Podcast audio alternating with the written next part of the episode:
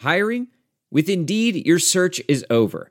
If you need to hire, you need Indeed. Indeed is your matching and hiring platform with over 350 million global monthly visitors, according to Indeed data, and a matching engine that helps you find quality candidates fast.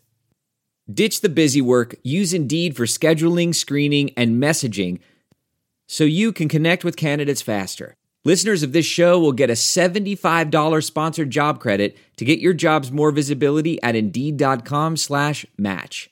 Just go to Indeed.com slash match right now and support our show by saying you heard about Indeed on this podcast. Indeed.com slash match. Terms and conditions apply. Need to hire? You need Indeed. With home security, there's two ways you can go about protecting your home. There's the traditional way where you wait weeks for a technician to do a messy installation that costs a small fortune. You might be smoking a joint in the back of your house. Uh, who knows what this guy's doing? He's not showering, that's for sure. Or there's a second way, actually. There's a better way. There's SimpliSafe. Simply Safe is everything you need in a home security system. It's award winning protection. Two time winner of the CNET Editor's Choice Award. It's a very competitive award, and they've won it twice. SimpliSafe blankets your whole home in safety. You get comprehensive protection for your entire home. Outdoor cameras, doorbell alert. If anybody's approaching your house, boom, you can figure that out. Entry, motion, glass break sensors, all kinds of stuff, man. Nobody's getting in there. And the best part is it's barely noticeable. What's truly remarkable is you can set this system up all by yourself. Literally anyone can do it. It takes half an hour to an hour tops. And there's absolutely no trade offs to your safety. You'll have an army of highly trained security experts ready to dispatch police to your home at a moment's notice 24 7. It's only 50 cents a day with no contracts. It's why The Verge calls SimpliSafe, and I quote here, the best home security system. So get your butt to simplisafe.com slash team today and you'll get free shipping and a 60 day risk free trial. You've got nothing to lose. Go now and be sure you go to simplisafe.com slash team. That's simplisafe.com slash team.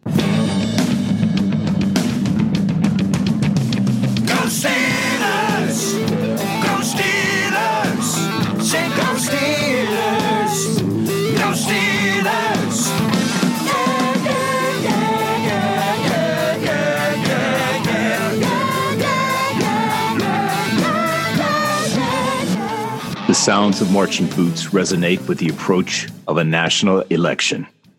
Controversy permeating a heated dialogue as we pensively await the results. Welcome to the Steelers Outpost podcast, a proud member of the Armchair All Americans Network. It is March 8th, 2020. This is Tom coming to you from Sawdust Studios at the Washington, D.C. Outpost, and Nick joins me from the Houston Outpost. And that election to which I refer is not the national presidential election. That is a player vote on the collective bargaining agreement. It is upon us. So Thursday, right, is when they make their decision?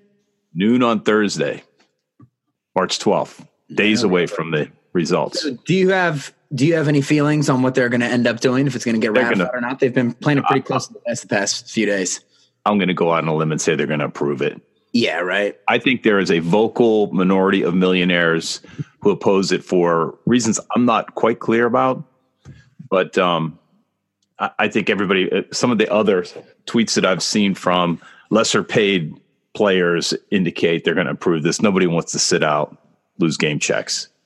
Right. Yeah. Your roster spot isn't guaranteed when you're in that younger time. And, and even if it is, like, look at someone like Diontae Johnson, who's a third round rookie, you know, potentially on the verge of breaking out and being a star player, or at least a really good player. He's in his absolute athletic prime right now, he can't have something interrupting that. So it's interesting. You know what it also makes me think of? You're saying there's like a small amount of super millionaires, some of these players who are coming out and talking about this. I'll be the first one to admit it, the CBA and the rules and the voting, well, not really the voting, but the CBA is a little intimidating for me. And being able to understand it comprehensively uh, can be a little tricky. And I think that sometimes in the media, we dumb it down and just it, put it down to a few uh, key points, right? But I was listening to a podcast earlier of some comedians who I love, and they're super smart people, as many of the like the great upper echelon comedians are. They're so good at um, you know, diagnosing situations in society and then talking about them in a funny way. But it, the reason why it's funny is because it relates to you, right? But they started talking about the difference between pro football players, pro basketball players, and pro soccer players, and having an argument about who's really the best athletes. And I I almost actually shot myself in the face because the argument was so dumb.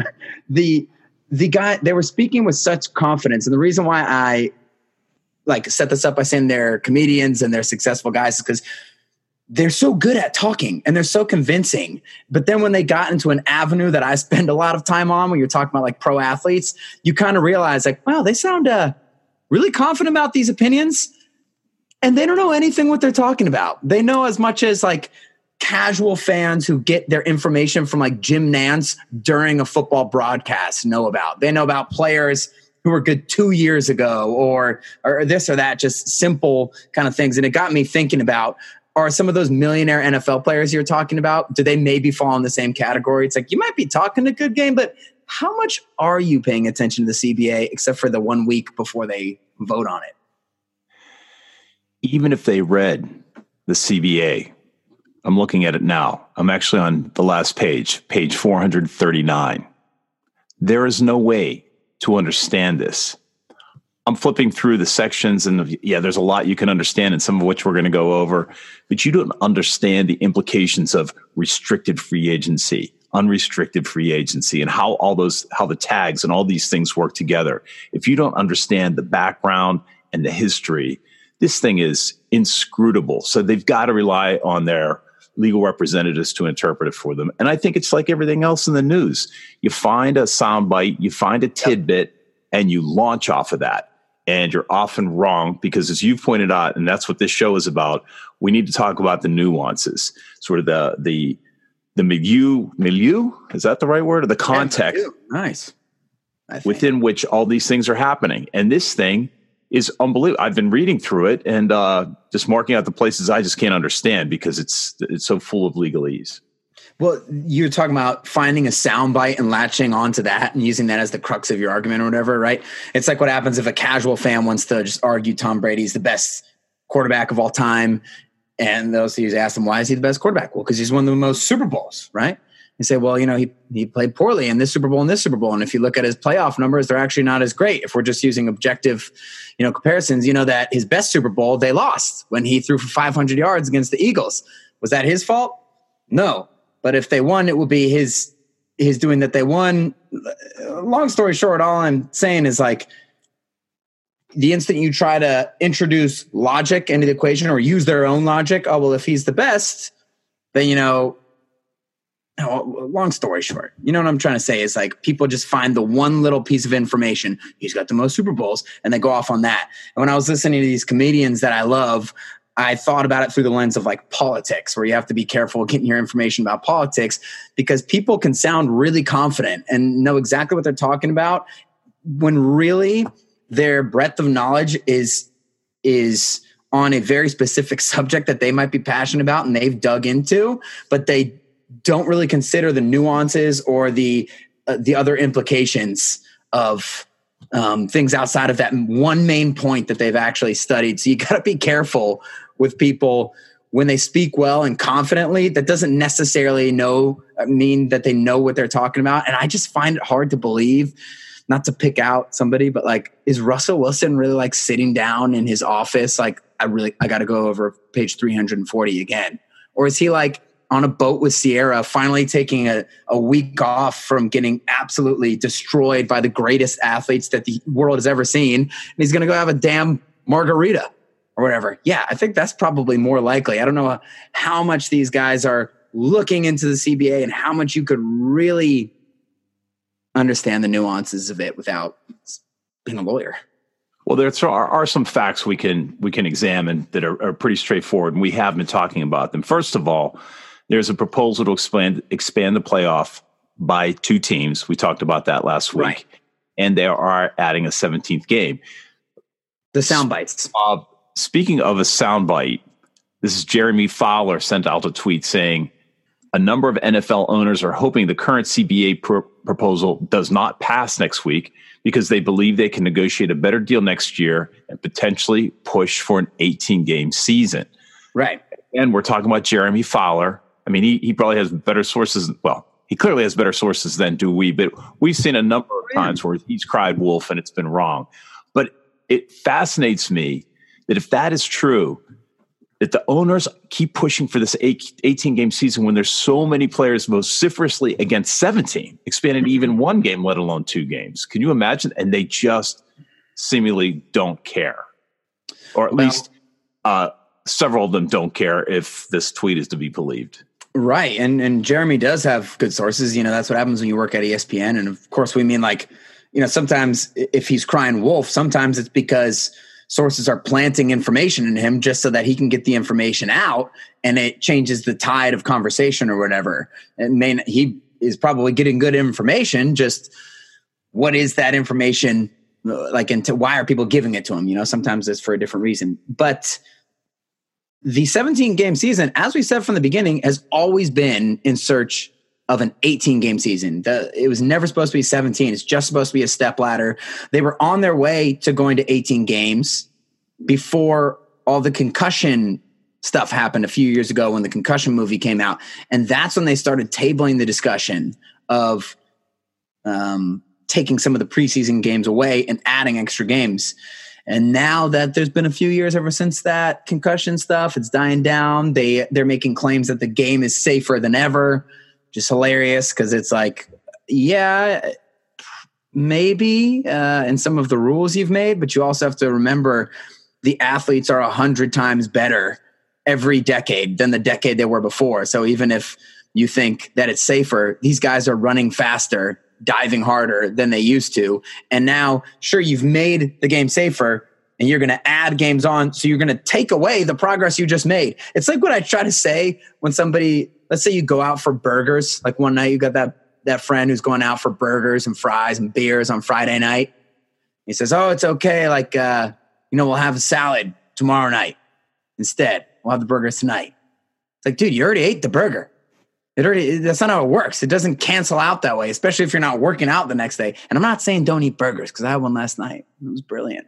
But it's like, okay, yeah, you made progress to make the game safer, and now you're making progress to make the game less safe. Well, they are requiring them to have stronger bones and bigger muscles. That is true. So the players will share of league revenue will increase from 47% to 48%. Doesn't sound like a lot, but when you consider that the media package right. could go from 5 billion to 10 billion, it's a lot. There's also something interesting here. There's something called a media kicker. If the league's TV revenues increase by 60%, the player's share of revenue will go up from 48 to 40 half, 48 and a half. Again, seems like a small percentage increase, but it's a significant number of dollars, which makes we're going to talk about uh, the Steelers CBA or um, salary situation momentarily, but right. that increase in total revenues will take a lot of pressure off of the Steelers. So you and I have been saying it seems like a lot of players are against the 17 and 18 game seasons they haven't done a poll, have they? Because is this another case of it's like, yeah, some of the old, yeah, Ramon doesn't want to play 18 games, but Diontae will take all the money he can get.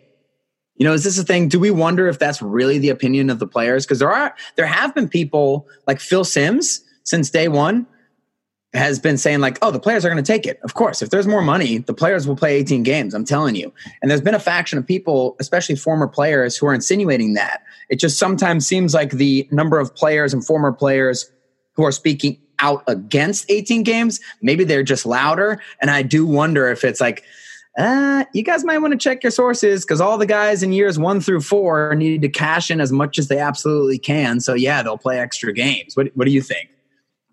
Yes, I said that last week. I, yeah. I, I said at the beginning of this podcast, I, I am certain that this this uh, agreement is going to be ratified by the players. I would probably be fine with it if Hold I were my second. first couple years. log on to my bookie before I lose my nerve.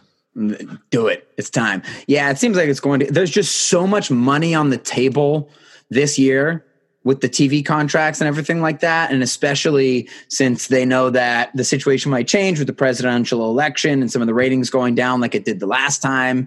Like we said before, you can't totally make that correlation, but it's hard to think that there's going to be a point in the next couple years where there's more money on the table. There could still be a lot of money, but this might be the peak of the amount of, um, you know, revenue that's going to be flowing through. So the players might just need to strike while the iron's hot because you're never going to beat the owners. They own the business.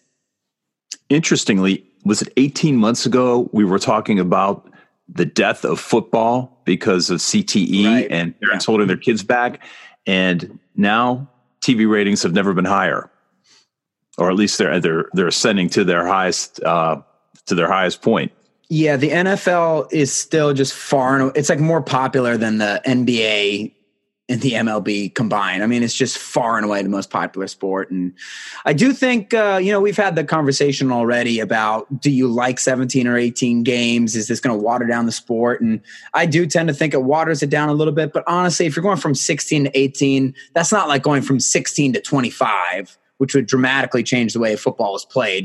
People couldn't play a 25 game season. So, yeah, maybe it is negligible. It's annoying that they're uh, that they're adding these two extra games, especially when you look at the Steelers Killer B teams, which had a window of Super Bowl runs. About four out of the five were derailed because of star players getting injured, which tells me like, oh god, now you would make them play two extra games, maybe three because there's only going to be one playoff team with a bye. Um, don't love it, but either way, that's that's neither here nor there at that at this point. I guess what we're really focused on is money that's available. Beyond money, the regular season active inactive list is is as you know can exceed 53 players. However the active list is going to increase from 46 players to 48 players meaning of the 53 players 48 can be activated on the weekend. And you can actually increase your your total roster by two if you if the two people you add above 53 are practice players. So let me mm. say that again. The limit is 53 on the active roster Okay. But you can go to 55 if you want to tack two practice squad players on it. The practice squad will increase from 10 to 12 next year, and then from 12 to 14 in 2022. So they are adding players to the roster. Well, that's helpful. And, and interestingly enough, it's like I said, you know, more people are going to get injured with, from 16 to 18 games just because people get injured in every single solitary game. But think about it like teams like the Steelers or well think about like the Patriots or something like that teams who are perennially perennially in the playoffs like their game their seasons are 18 games long already whereas the Lions haven't played an 18 game season in 100 years seems like. So guys can make it through. So if you can maintain a general level of health those extra two players will be critical and it just seems more and more like Matakevich's spot is solidified you have more room for guys like that who are like Matakevich is an interesting one. I know this is a little bit of a tangent, but he's like the next Matthew Slater from the Patriots, where he is so dominant in special teams and so unusable on defense, but he's a critical player. I believe he leads the league in special teams, or at least is in the top like two or three since he's entered the league. And that's a kind of maybe those are the kind of guys that will have you, you'll be able to keep more easily on a roster with the extra two spaces like DHB was for the Steelers. You know what they haven't thought of? What? Moving Matakevich to fullback. I love it. Hey, so some other other interesting changes in the contract. Minimum salary is up twenty percent, so rookies will who are make, now making five ten will move oh, up yeah, to six ten. Yeah, they're voting this through. yeah, that's that's the graph. That's the that's the populist payoff. There's something called the. This is really interesting. It's called the veteran salary benefit, and it allows a team to sign up to two of its own players, and can and allows them to exclude 1.25 million dollars of their player from the salary cap. And that might not. I mean, it's very interesting, right? You can you actually can get it about. Hmm. Well, you can get two and a half million dollars over your cap for two of your veterans. You can't bring somebody else from another team on and get that exclusion. Reading, I see. I got the outline right over here. Would you mind reading that out loud? That veteran salary benefit, because I guess there's 1.25 million of both of these players. So, if a player is making five million, a veteran's making five million dollars, uh-huh. you can actually pay him 6.25 next year and only five million counts against the cap, and you can do that twice for two different players, I should say. Provided they have at least four years of service time. I, I assume that means with with the team that they're on, or no, maybe not. Maybe just veteran in general. I didn't read the details, but um, I didn't read the details about whether the four years has to be on that team. Sure. That's in here nor there. I was getting in the weeds. So we talked about this too. They're going to eliminate suspensions for positive marijuana tests, and the tests will be limited to 3 a.m. to 4 a.m. on February 29th. yeah. Every fourth year. So, and they figure if you can't pass that test, you really shouldn't be walking around. Now, here's the question. I wish Martavis was still in the league so we could go to my bookie and bet the over under. Would Martavis still get suspended every year, even if those were the parameters? if he could squeeze out a February 29th every year. The other thing is the interesting thing is they're increasing punishment for DUIs to a three game suspension. So getting serious about the so they're they're they're they're um connecting themselves with reality. I guess that's what this is, right? Catching up with the time, the the marijuana instead of getting their players more and more addicted to opioids, the number one drug crisis in America, they're going to let them smoke some marijuana and not crash into anybody and kill them. And for the people who are out there driving around, uh, endangering their own lives and other people's lives, they're going to put a punishment on that. That's a feels like a good idea to me. The New Deal also provides a neutral arbitrator for, for figuring out some of these discipline cases, taking uh, Roger Goodell out of the. Uh, he's not going to be entirely out. I think he gets final say, but mm-hmm. these things will be essentially tried in front of an, a neutral party. Well, makes sense that does make sense because he. Why would you accept? Why would you accept the owner's representative as the guy right. to uh, to arbitrate a legal contract? I mean, these things. It's very interesting if you read this contract, and if you guys get it, go to page two hundred and forty eight because that is where they start delineating the actual fines. And I know you're looking at the sheet, Nick.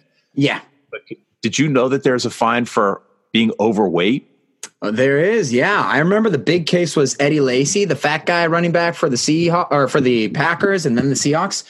He was the running back from Alabama who a lot of Steelers fans were hoping the Steelers would take because um, he was still available, I believe, in the second round. The Steelers bypassed him for Le'Veon Bell, which worked out pretty well. But Eddie Lacy had an incredible rookie season, but he was a chunkster and he didn't he he wasn't nimble like the bus in that way. He didn't have that extra gift, right? And the Seahawks ended up signing him after the Packers cut him or, or traded him, and they had like a weight clause, like they'd give him like a hundred grand if he just wasn't four hundred pounds. And uh, I think he got the money and did nothing on the field. But yeah, the the overweight. It sounds funny, but I think that's more for like you got to make sure these the players are in shape based on their position, except for. Yeah, no, the, the fine the fine is seven hundred and thirty dollars per pound, and you can assess it up to twice a week. How did they come up with that number? Yeah, and I wonder how many coaches actually do that. You know, and who the hell cares about seven hundred thirty dollars per pound? I guess that, that's a yeah. Well, here's where never mind. here's where I would care. Did you know that they are fined for throwing the ball into the stands? That sucks. Hate that. You know what the fine is? Yes, you do because you're looking at it. I'm looking it's at it. It's another oddball number, $2,745. That, at first blush, with no context, seems insane. I mean, baseball encourages players to throw balls into the stands. Why would they fine a guy? They fine him the two hundred dollars it costs for. I'm sure costs for their footballs. Well, first off, baseball sucks. Let's just get out of the way. Uh, second off, uh, there is a solution, and I only think probably Patrick Mahomes, maybe Josh Allen, maybe Rodgers. They're the only guys who apply to this. But the way that you can get around that $2,745 fine is just by throwing it out of the stadium like a beast. And that, and I know Josh Allen tried to last year, but he didn't get a good giddy up. He didn't throw it from the spot that he wanted to throw it from. He said that on some interviews. I would love to see if somebody could throw it out of the stands. But at the same time, uh, baseball kills infants every year. I don't know if any of them have died, but I know that a, a a baby got hit in the head last year or whatever that was.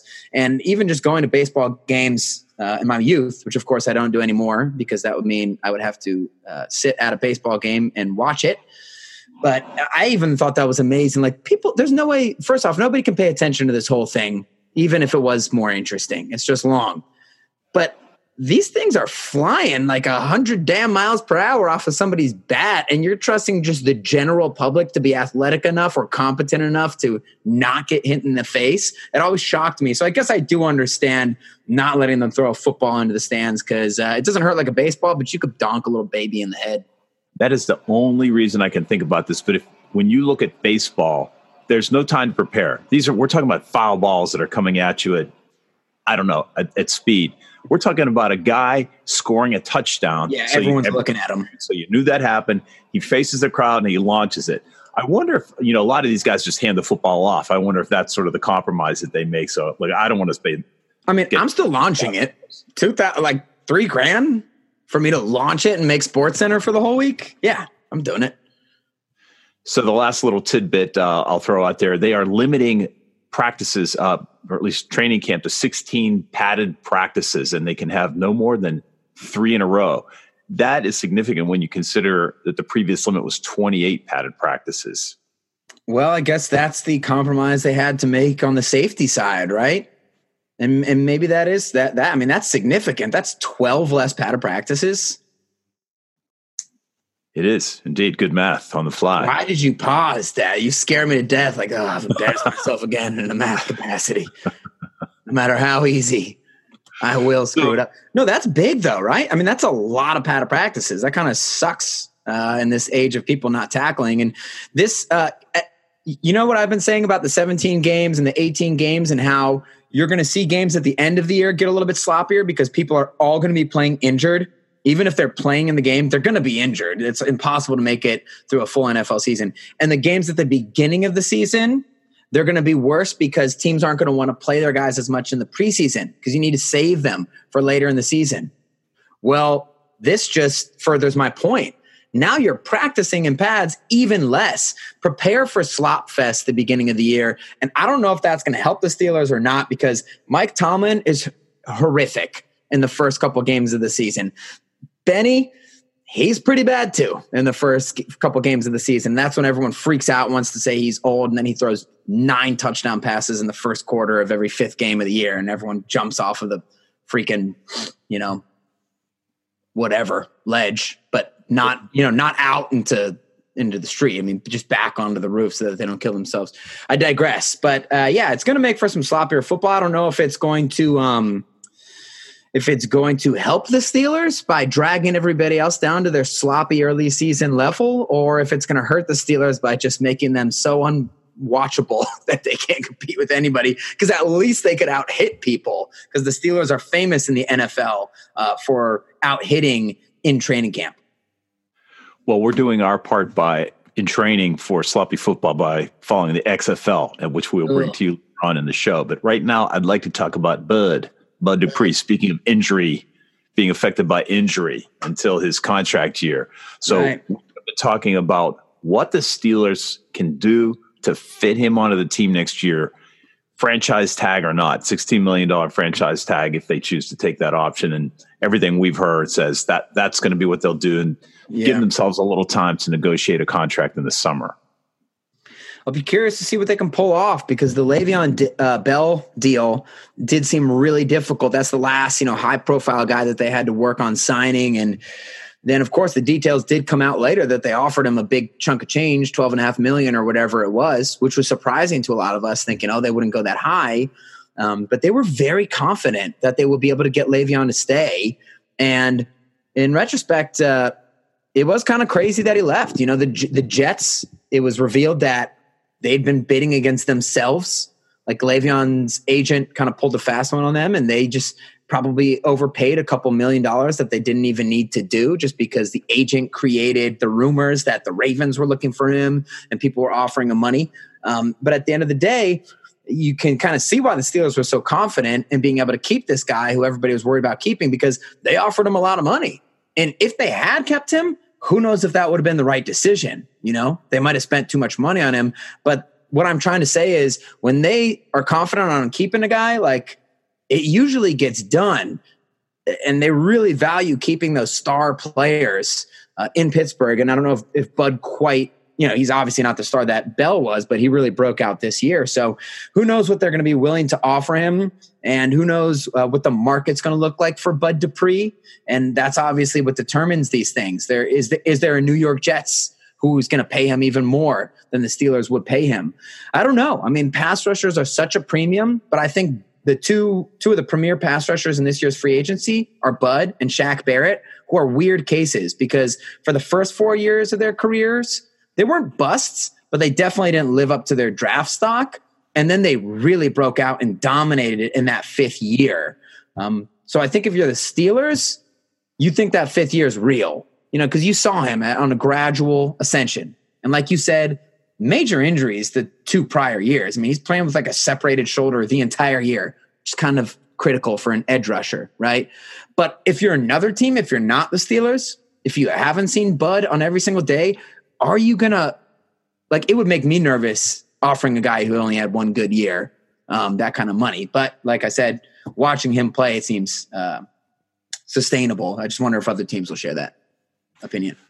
Well, in a case of history repeating itself, from two, the, the last CBA was adopted in 2001. And in the transition from 2000 to 2001, the Steelers again found themselves in the salary vice. They were at the top, they topped out on their salary cap. And I just wanted to review who we had to let go to make things work that year. At the top of the list was Dermontti Dawson. He was making 7% of the payroll at that point. He was still uh, on the team in that time. That, that's so weird to think about. I always think of him as a 90s guy, and obviously it's only 2000 to 2001, but crazy. He, he was 35 at the time. Backing that up, we had to let go of Levon Kirkland. He was the second, he was actually, actually, he Kirkland was the highest paid guy at 11% of the payroll. He was 32 pound middle linebacker. Yeah. So they let him go. And then your they favorite, Kordell. they traded him, though, right? They traded right the age of 28. Am and I then, wrong about that? I wonder. We we probably have to look. I'll look that up here. You can keep going on the list because I thought that they traded him to the Bears. I didn't think he was a free agent, but I could be wrong. Yeah, well, he was off the roster anyway. You've cut it, and uh, your other favorite guy, Ken Graham, I who comprised one percent of the salary cap, followed by Mike Vrabel. Boo, traitor. So there's a significant number of cuts they had to make to think, make things work 20 years ago. And you and I have been talking about the moves that Steelers could possibly make, and we're we're we're talking about obvious ones. Well, maybe not so obvious. Is is the big ragu? Is he gone? Well, the big ragu is a cockroach. Every time they say he's gone, he's back. Side note: Kordell uh, did not get traded; he was a free agent, and the Bears signed him. Um, okay. Yeah. So, bigger than that, I mean, we've talked about Ramon does not make these things work. I mean, getting rid of Ramon does not make things work. Getting rid of Vance McDonald gets you much further along that road. But we talked about that last week. What are the Steelers? The Steelers have an empty cupboard at tight end. Yeah, then you're no talking. Way. Then you're then you're starting to decimate. We're talking about Mike Hilton, right? Right. Well, there's these players that we know. Like, listen, you you don't want to lose any of these guys. Of course not. This is the situation you get in when you've built a really good roster. And for people who want to talk crap about Mike Tomlin and Kevin Colbert, and for some reason hold him to the same standard as Bill Belichick, uh, who no other coaches, you know, have been more successful than Tomlin or whatever recently. Like, oh, good. You know, Pete Carroll had two years. John Harbaugh had one year. So, so did Tomlin this is what you need to look at. Look at how many good players they have. You can't keep them all. But here's the thought process is you number 1, you cannot release anybody that's going to put that position group into like disaster mode. Vance isn't going anywhere because they literally don't have another starting tight end on the roster. Um, Vannett, who I don't know if you can categorize him as a starting tight end, he's a free agent as well. And Gentry, Gentry, obviously not a starting tight end. But and then side note, like we said with with Vance, he should bounce back, man. He should he'll play better when he's not playing with the worst QBs in the league. How well will he play? I don't know. Okay, what about Big Ragu? Well, generally it's generally thought that the plan is to take Matt Feiler and move him from tackle and put him at guard, where he has played very well. So that does not seem like a disaster. He has played games there and he's done very well. And then I guess I'll put Chuks or Banner at right tackle. And at that point, you're scared because you don't have that luxury of this steel wall of, you know, hey, we know that for, you know, six years it's been the big ragu next to Pouncey, next to DeCastro. So yeah, you don't have that, but you have capable starters, and with the question mark being the tackle, right? Okay, so he's someone who you might be able to let go, and then depending on what they do with Feiler, who probably will sign somewhere else, but that's somewhere where it doesn't become a disaster. If Mike Hilton goes, yes, that sucks because right now you have a stacked secondary where the two starting corners are stars. The, the, the slot guy Hilton is very good, and you have a backup in Sutton who can play every position. But that's exactly the the thing. You do have Sutton and you do have Justin Layne, who we're all scared about, but they did invest a high draft pick in him last year. So that's another one where you're like, well, you know, Ragu and Hilton, they are a little bit more expendable than Vance McDonald just because of the depth at their particular position. The scary thing is you could be making all these moves and decimating the team for the sake of one year with Bud on a franchise tag. Yeah, and that's and you, this goes back to your mantra about window, Super Bowl window, Super Bowl window. I mean, that right. is that is pushing the chips in. And if you think about it, what's Ben have? Two years left max. So if you're going to do it, you you might as well. And I do think that that's it. And I know that that's gambling, but that's what you got to do. And the problem is, Bud falls into that category of if he's gone, it's a little bit of a disaster. Now, obviously, it's not a disaster because you have maybe the best player on the team right now, T.J. Watt. Ben's the best uh, at the other edge rusher, but he's on the other side of the field. You know, if, if Bud isn't there, Chickillo is probably going to get cut, and obviously we don't want to see him starting. We know the fan base is excited about Ola, but can you really rely on him to be a starter at this point? I don't know. That would be an even bigger gamble. Of course, I dislike the franchise tag thing because it is just probably one year and then he's gone. Because when you give someone the franchise tag, you've now established their sort of salary floor, and that's you're going to pay him like a top five player at his position. TJ Watt, who's better than Bud, he's going to get paid a long term deal as a top five player at his position. So there's no way you're going to be able to afford both of those guys. So I, you, you got to hate the franchise tag on that level. But like you said, are you going to push the chips in? There kind of is no better time than now.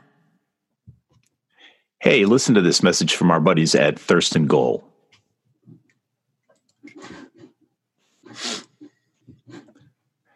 So, a couple of important dates are coming up in addition to the CBA deadline, noon on Thursday, the 12th.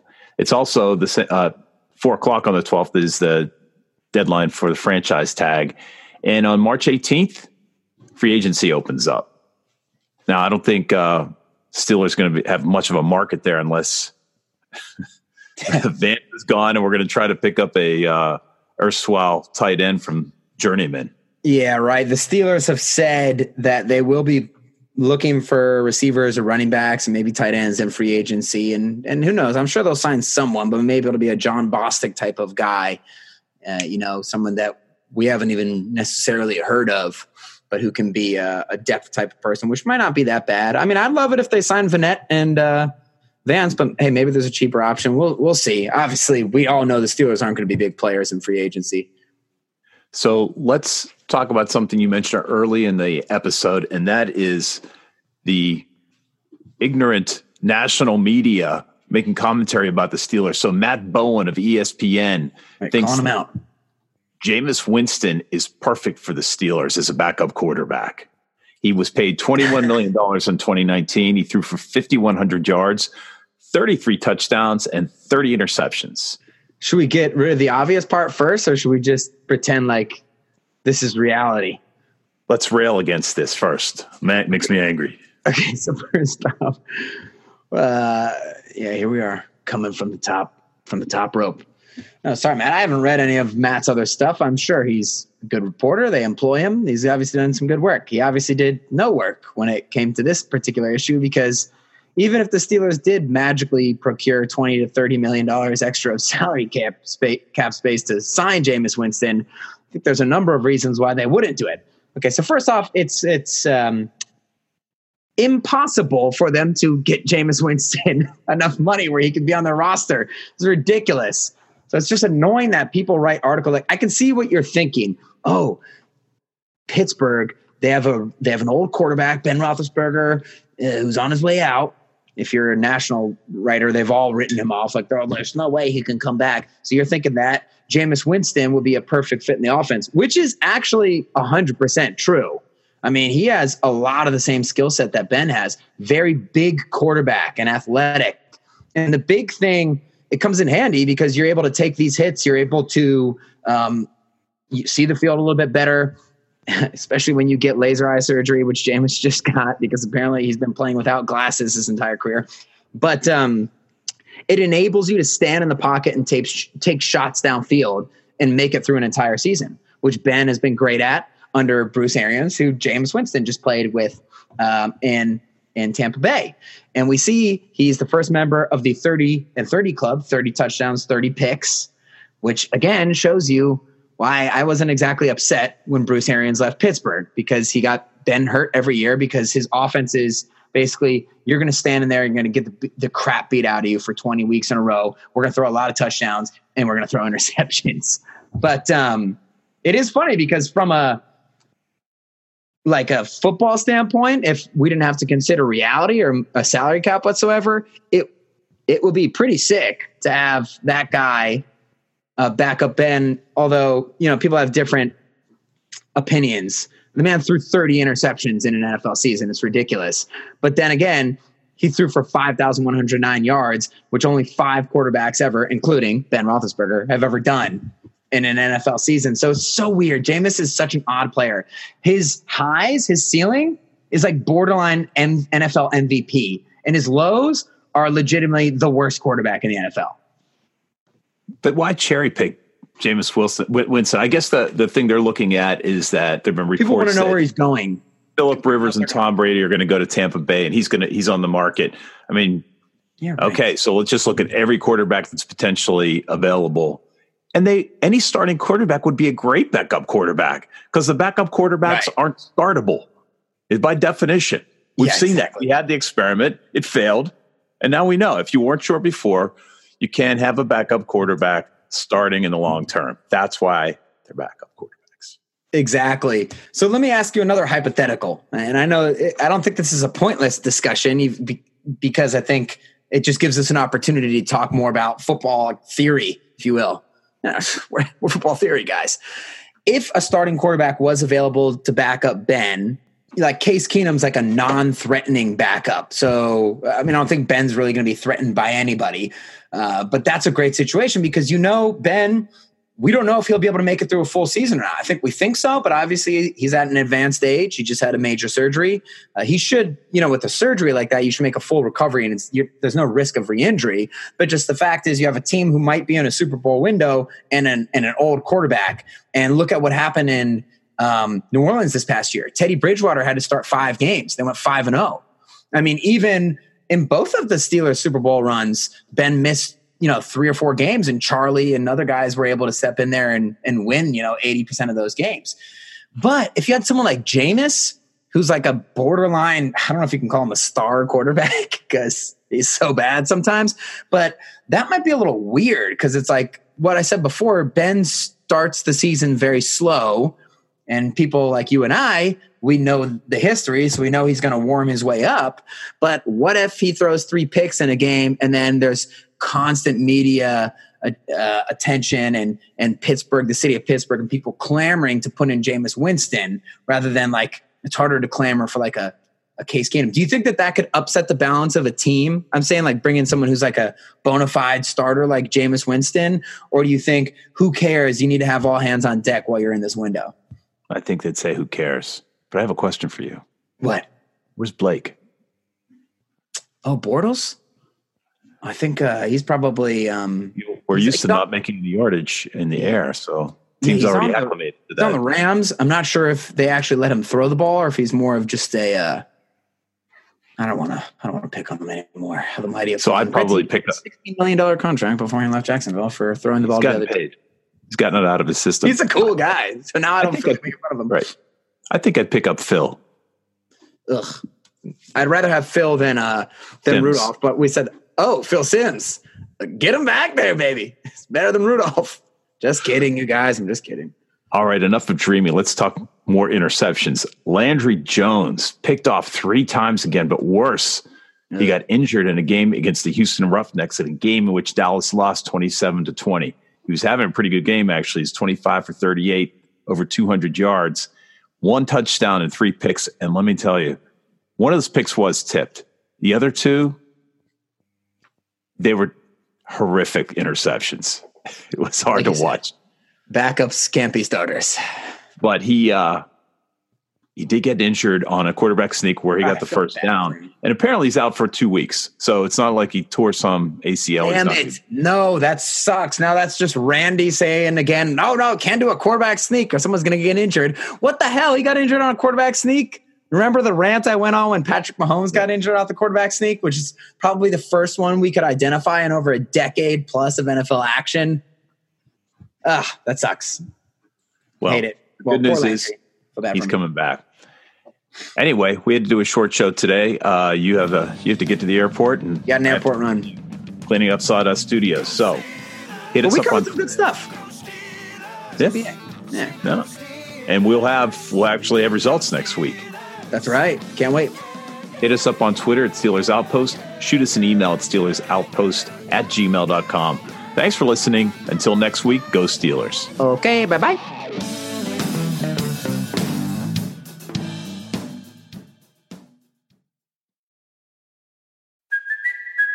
Kaley Cuoco for Priceline. Ready to go to your happy place for a happy price? Well, why didn't you say so? Just download the Priceline app right now and save up to 60% on hotels. So, whether it's Cousin Kevin's Kazoo concert in Kansas City, go Kevin, or Becky's Bachelorette Bash in Bermuda, you never have to miss a trip ever again. So, download the Priceline app today. Your savings are waiting. Go to your happy place for a happy price. Go to your happy price, Priceline. Professional welder Shayna Ford used VR training developed by ForgeFX to hone her skills as a welder. The more time that you spend practicing it, that's what separates a good welder from a great welder. VR training can help students like Shayna repeatedly practice specific skills. Virtual reality definitely helps because the more muscle memory that you have, the smoother your weld is. Explore more stories like Shayna's at meta.com slash metaverse impact.